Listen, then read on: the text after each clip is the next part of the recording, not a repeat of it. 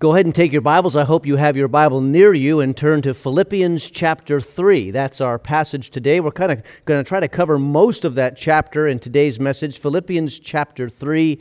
Here's the key concept this morning run the race to win the prize. In our passage today, we're going to see Paul using imagery of a race. And he's connecting that imagery to the Christian life, the life that we live for the Lord Jesus Christ. I'm reminded of a story uh, told by Leith Anderson, the former head of the National Association of Evangelicals. He tells the story of a unique bicycle race in India. The object of the race was to go the shortest distance possible on the bicycle as you balance for a specified period of time. It really wasn't a race at all. It was more a challenge to see who could balance on the bicycle. And the competitors were disqualified when they put their foot down. And, and after the, the, the, uh, the period of time is passed, the person who has gone the farthest is the loser. Now imagine with me that you enter that race and you didn't know the rules and the cyclists line up and the gun goes off and you take off like a shot pedaling down the highway. And soon you're sweating and you're out of breath but you're rejoicing at how far ahead you are from everybody else. You think to yourself this is fantastic. I'm crushing this race. I'm sure to be the winner. But in reality you're the loser because you didn't understand the rules. Well just like in that race there are rules in the race of the righteous life that we are called to.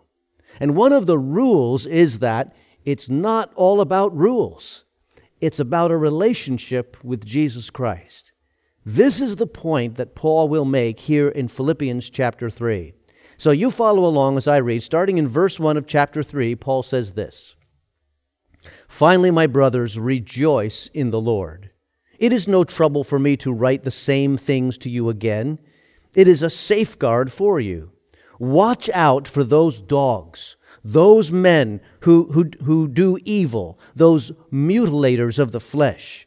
For it is we who are the circumcision, we who worship by the Spirit of God, who glory in Christ Jesus, and who put no confidence in the flesh. Though I myself have reasons for such confidence. If anyone else thinks he has reasons to put confidence in the flesh, I have more circumcised on the eighth day, of the people of Israel, of the tribe of Benjamin, a Hebrew of Hebrews, in regard to the law, a Pharisee, as for zeal, persecuting the church, as for legalistic righteousness, faultless. But whatever was to my profit, I now consider loss for the sake of Christ. Paul talks about his past. And as he summarizes his spiritual past, he does so with a specific intention to warn the Philippians away from the influence of people that we have come to call the Judaizers. The Judaizers, Paul calls them in other passages the party of the circumcision. They are enemies from Paul's past, but they continue to be a problem in his present. In the book of Galatians, which was written before Philippians, he warns against the same group, the same teachers. And the basic point of their teaching was this as the gospel message went into Gentile territories, they taught that Gentiles need to become Jews first, and only then can they become Christians. Specifically, they wanted the male converts to, converts to get circumcised like the Jewish males but it also uh, entailed insisting on a lot of Jewish ritual and celebration as well. And it amounts to an external, legalistic approach to faith. It is a Christ plus version of salvation. They might say something like this Sure, you have to believe, but then there's all the rest of the stuff that you have to do in order to truly be saved. You have to earn your merit. So it's Christ plus ritual. It's Christ plus ceremony. It's Christ plus religious activities. Christ plus rules. But Paul understands that a Christ plus gospel is no gospel at all. It must be Christ alone, salvation by grace through faith alone. That's the gospel. That's the good news of salvation. And the issue of Christ plus Jewish ritual was an issue right from the very start. Like I said, the moment that the gospel crossed into Gentile territory, this became a point of controversy. But it is a controversy that has already been dealt with. Back in the Jerusalem Council, that's recorded in Acts chapter 15, James, the half brother of Jesus, speaks for the decision of that very first council of the church when he says in Acts 15 19, It is my judgment, therefore, that we should not make it difficult for the Gentiles who are turning to God. But it seems that some false teachers were not deterred. They wouldn't listen to the decision of those church leaders. And all through his career, Paul is hounded by this issue. And so he's denouncing once again these who would add on works to the gospel message of Jesus Christ. But listen to one, once again to how he introduces this topic as he transitions to this focus. Chapter 3, verse 1. Finally, my brothers, rejoice in the Lord. It is no trouble for me to write the same things again to you, it is a safeguard for you. Now, the word finally there doesn't mean that Paul is coming to an end of the letter. It's kind of like a pastor who says, in conclusion, and then continues on for the next 20 minutes. We all know what's that, what that's like. Well, Paul isn't using the word finally as an in conclusion. In fact, that word, that transitional word, shows up again and again in his letter and letters, and he uses it as a transition in thought. It's kind of the way we would say, anyway. He's saying, anyway, rejoice in the Lord. Now, he's about to warn them against the legalists that, who would, would trap them in false understanding, but he stops and he reminds them to rejoice. Why does he do that first? He does it for this reason Jesus saturated joy will kill off a legalistic mindset. I'll say that again. Jesus saturated joy will kill off a legalistic mindset. If we would truly be joyful about all that we have in Jesus Christ, all the satisfaction, all the hope, all the forgiveness, all the freedom. We cannot have a rules based religion.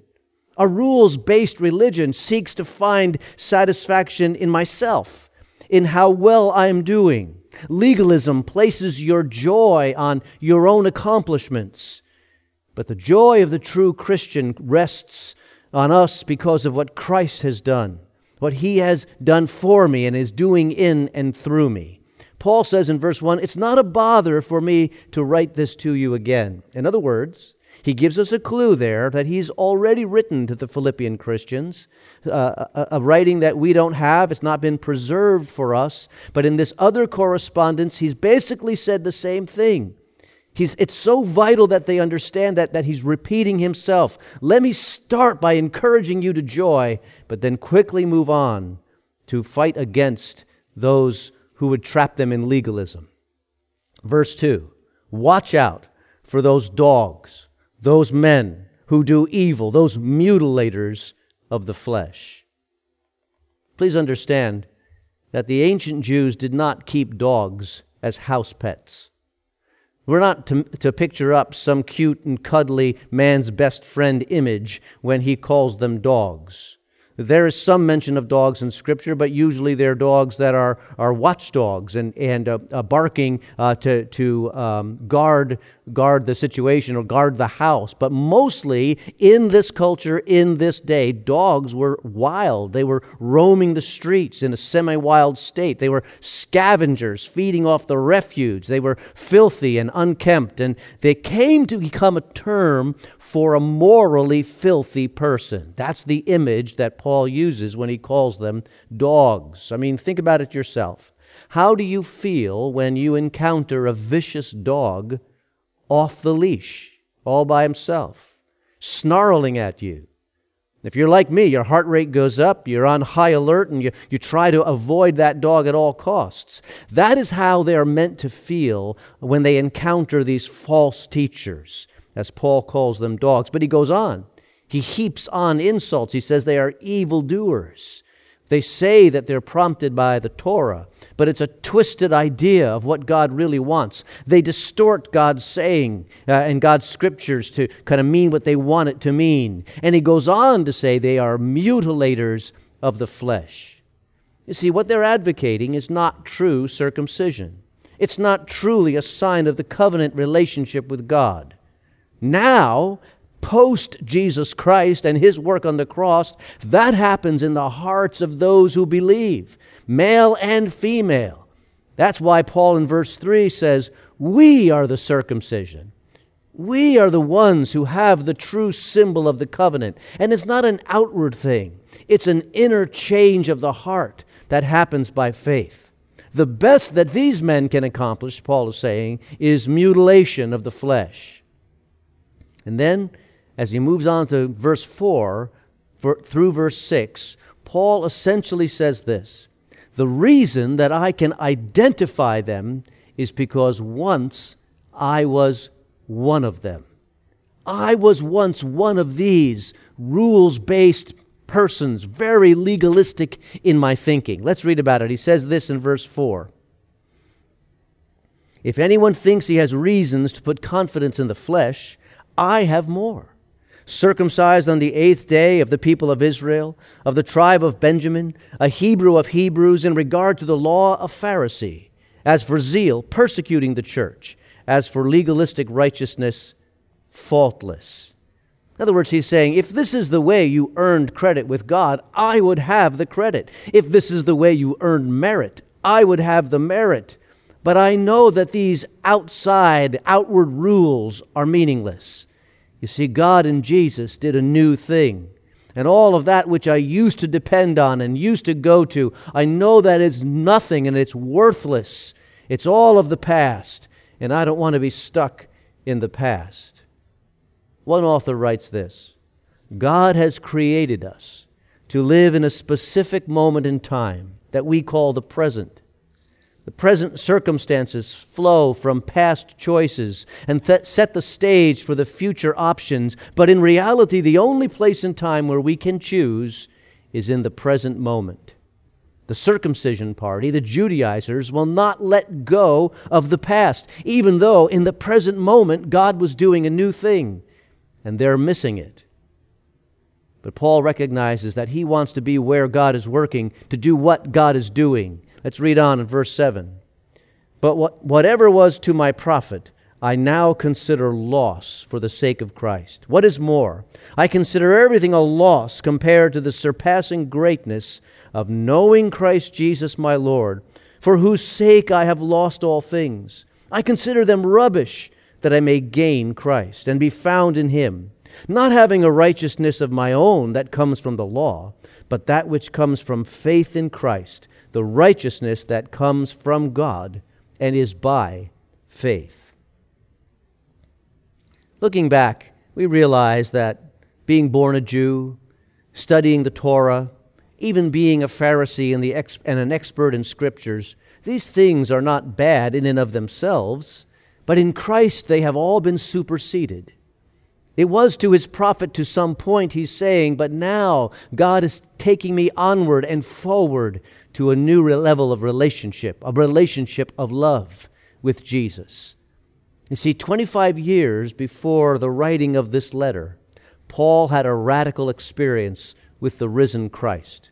And Paul came to understand that the hope of the world and the hope of salvation was found in Christ alone. And Paul was transformed by that awareness, and the power of that transformation put on hold all the old things as he was claiming the new. In fact, he calls that old way of life rubbish. It's all garbage. It's all worthless in his sight. It's an extreme kind of uh, language because he wants to see the, the contrast that is extreme. What we have now in Christ, he's saying, as opposed to rubbish, is new righteousness and new knowledge. Verse 9 talks about the righteousness. A righteousness, uh, not, not having a righteousness of my own that comes from law, but which is through faith in Christ, the righteousness that comes from God. Righteousness no longer self earned, but a righteousness placed on us because of Jesus Christ. What Paul has now is a new righteousness. It comes from God Himself. He picks up this exact same theme in Romans chapter 1. Verse 17 says this For in the gospel a righteousness from God is revealed, a righteousness that is by faith from first to last. You see, formerly, everything that he called righteousness was self righteous. But now he has a righteousness given by God.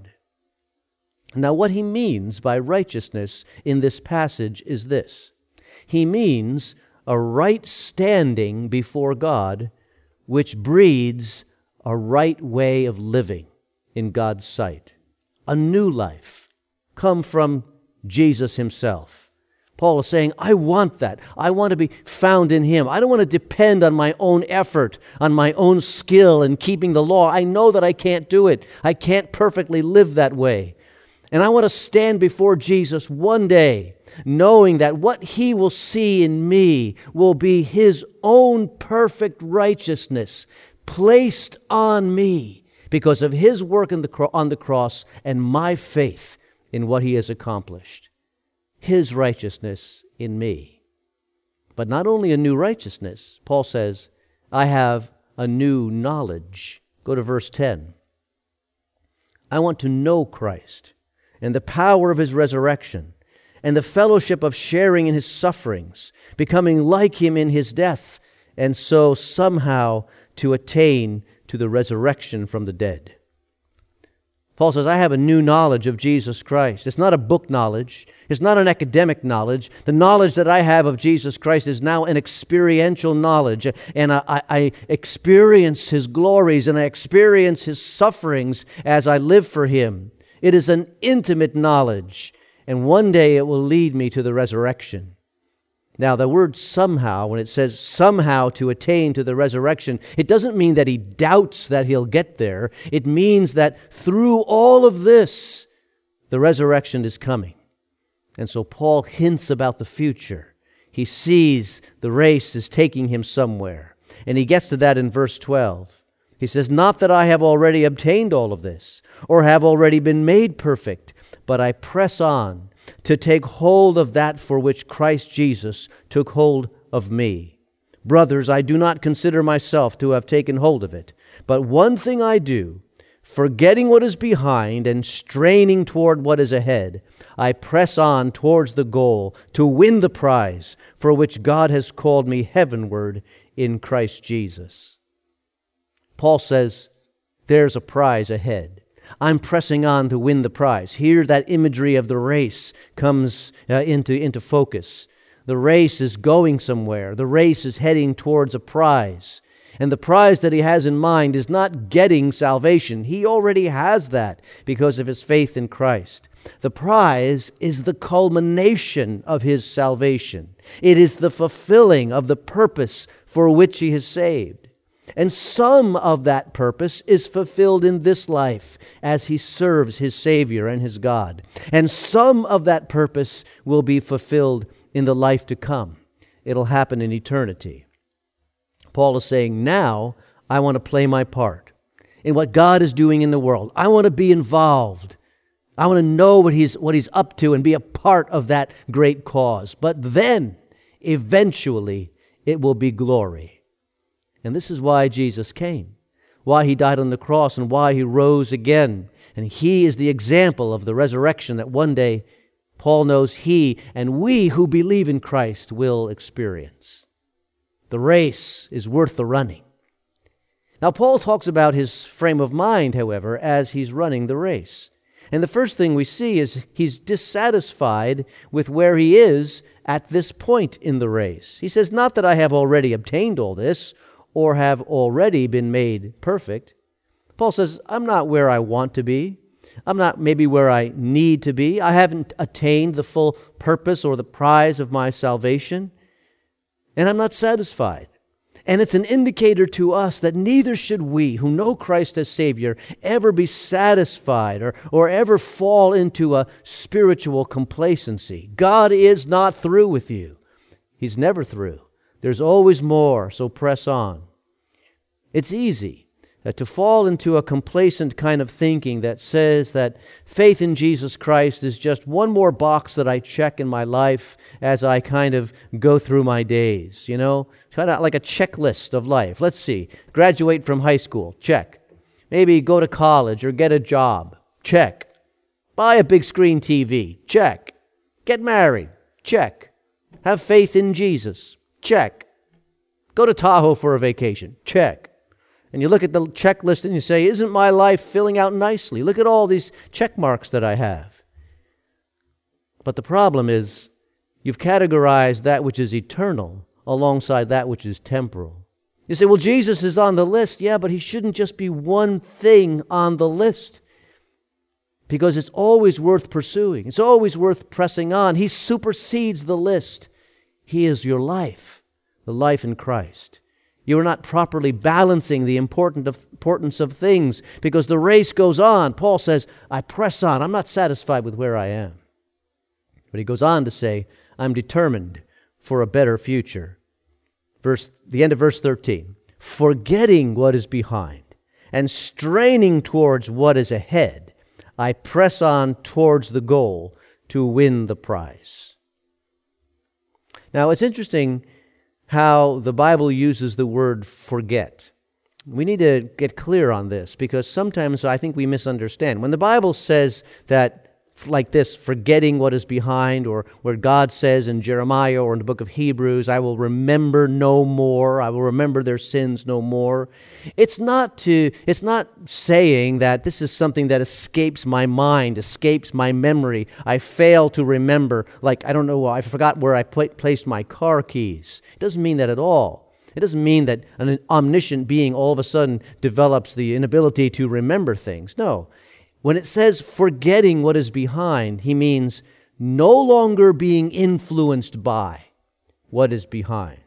I'm no longer influenced by that which is in my past. The power of my past has been broken because of Jesus. I'm no longer chained there. I'm no longer bound there. I don't carry the regrets of the past with me as an influencer in my life anymore because I'm free in Jesus Christ. Do you think Paul has regrets? Well, I think so. He was there giving approval to the stoning of Stephen, the very first Christian martyr. He was there leading the charge against the church as a legalist, as a Pharisee, ripping them out of their homes and their businesses, putting them in jail.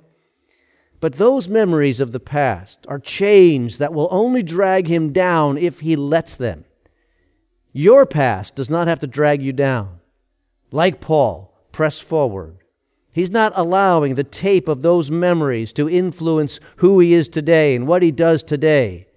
How do you get to that place where you can say, forgetting what is behind, I press on? Here's how you do it you fill your mind and your heart with the new things that God is doing in your life, the new understanding that God is giving you in His Word the new work that you're experiencing as you walk with the Spirit. Fill your mind with the new, and you'll turn away from the past. Now, for many of us, we know that that's true.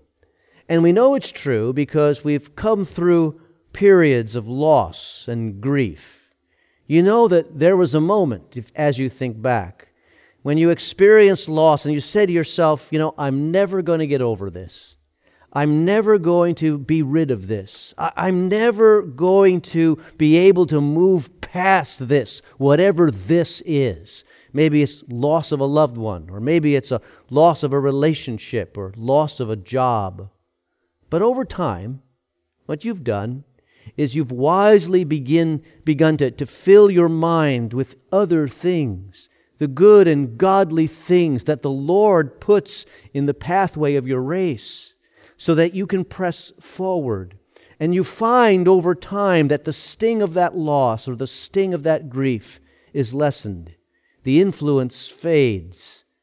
It no longer has power over you because you're pressing on. That's what Paul is doing. Not so much because of grief, maybe, but because of guilt. I'm sure he carries guilt. The guilt could have immobilized him if he would let it, but he's thinking forward. He's thinking about the moment that he lives. What is God doing right now in my life? And what will He do for me and through me tomorrow so I can press on? To break the chains of the past, fill your minds with the present, and press on to claim your future in Jesus Christ.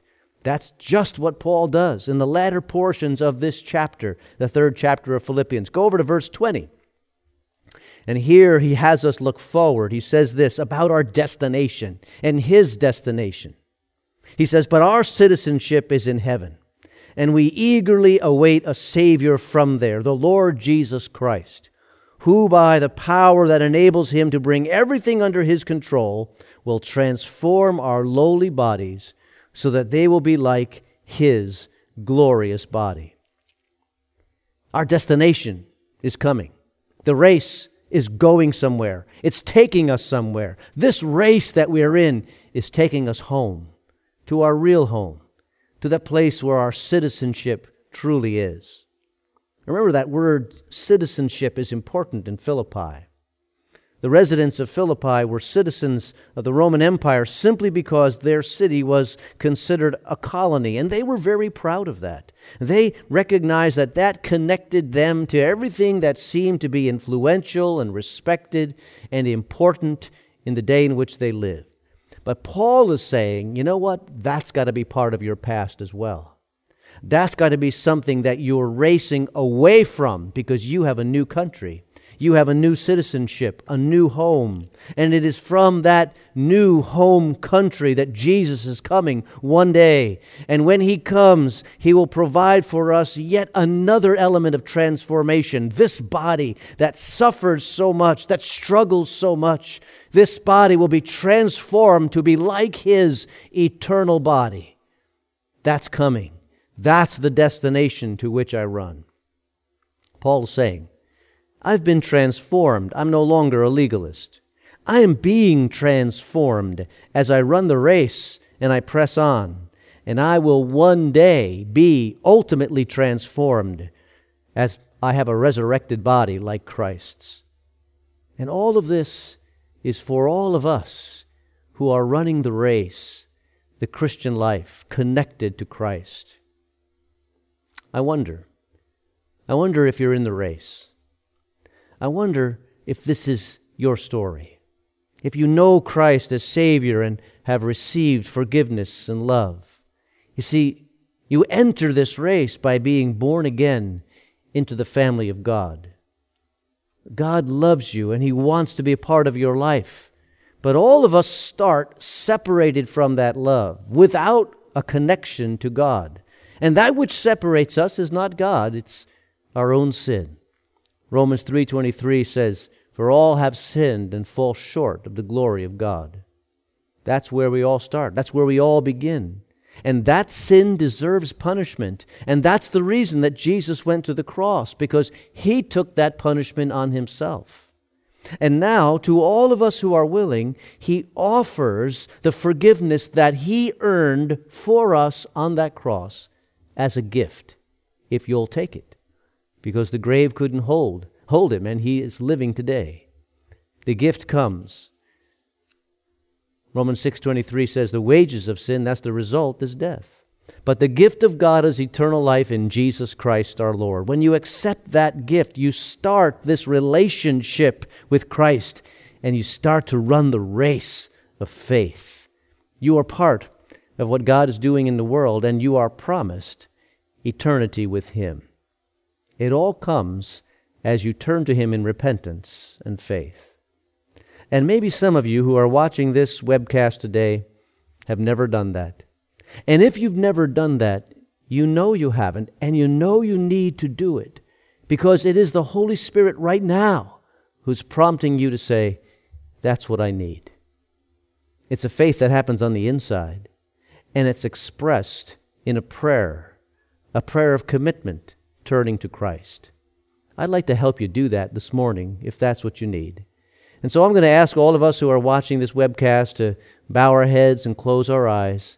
And for a few of you, I'm going to put into words maybe what you would like to express to God right now. So let's pray.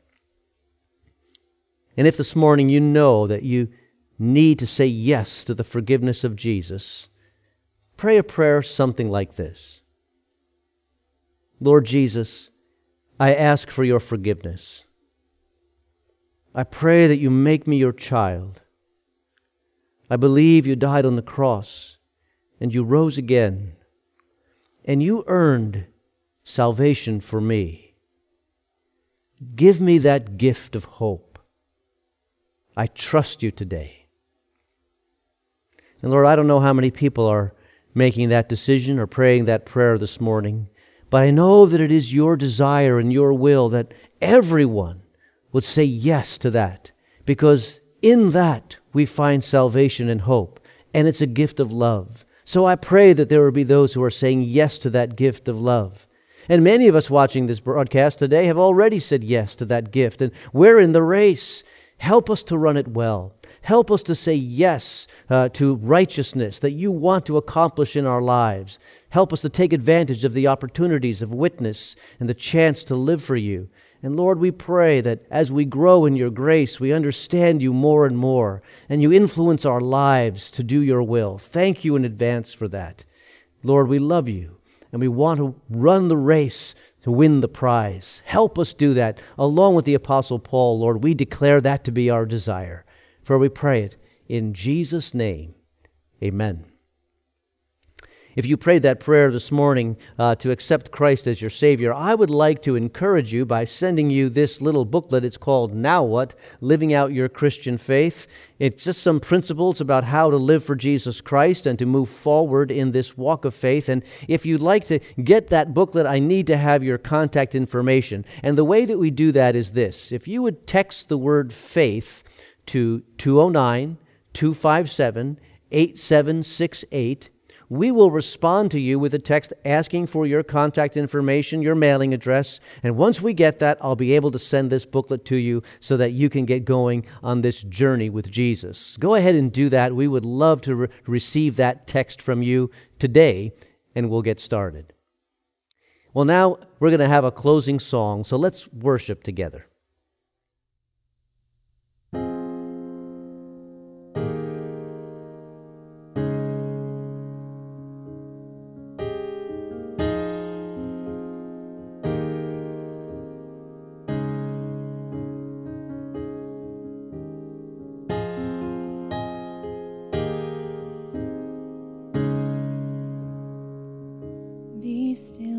soul, the Lord is on thy side. Bear patiently the cross of grief or pain. Leave to the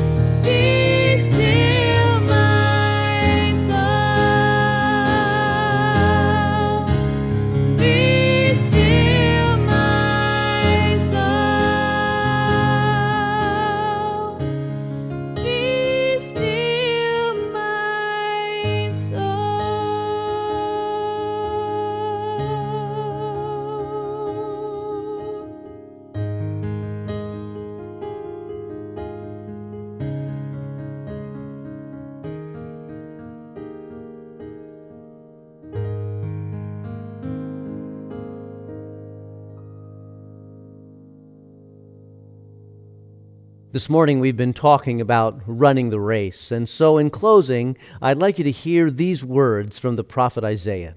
He says this Even youths grow tired and weary, and young men stumble and fall.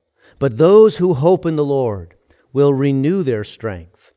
They will soar on wings like eagles. They will run and not grow weary. They will walk and not be faint. God bless you as you seek to live for Him this week. Thanks for being with us, and we'll see you again next Sunday.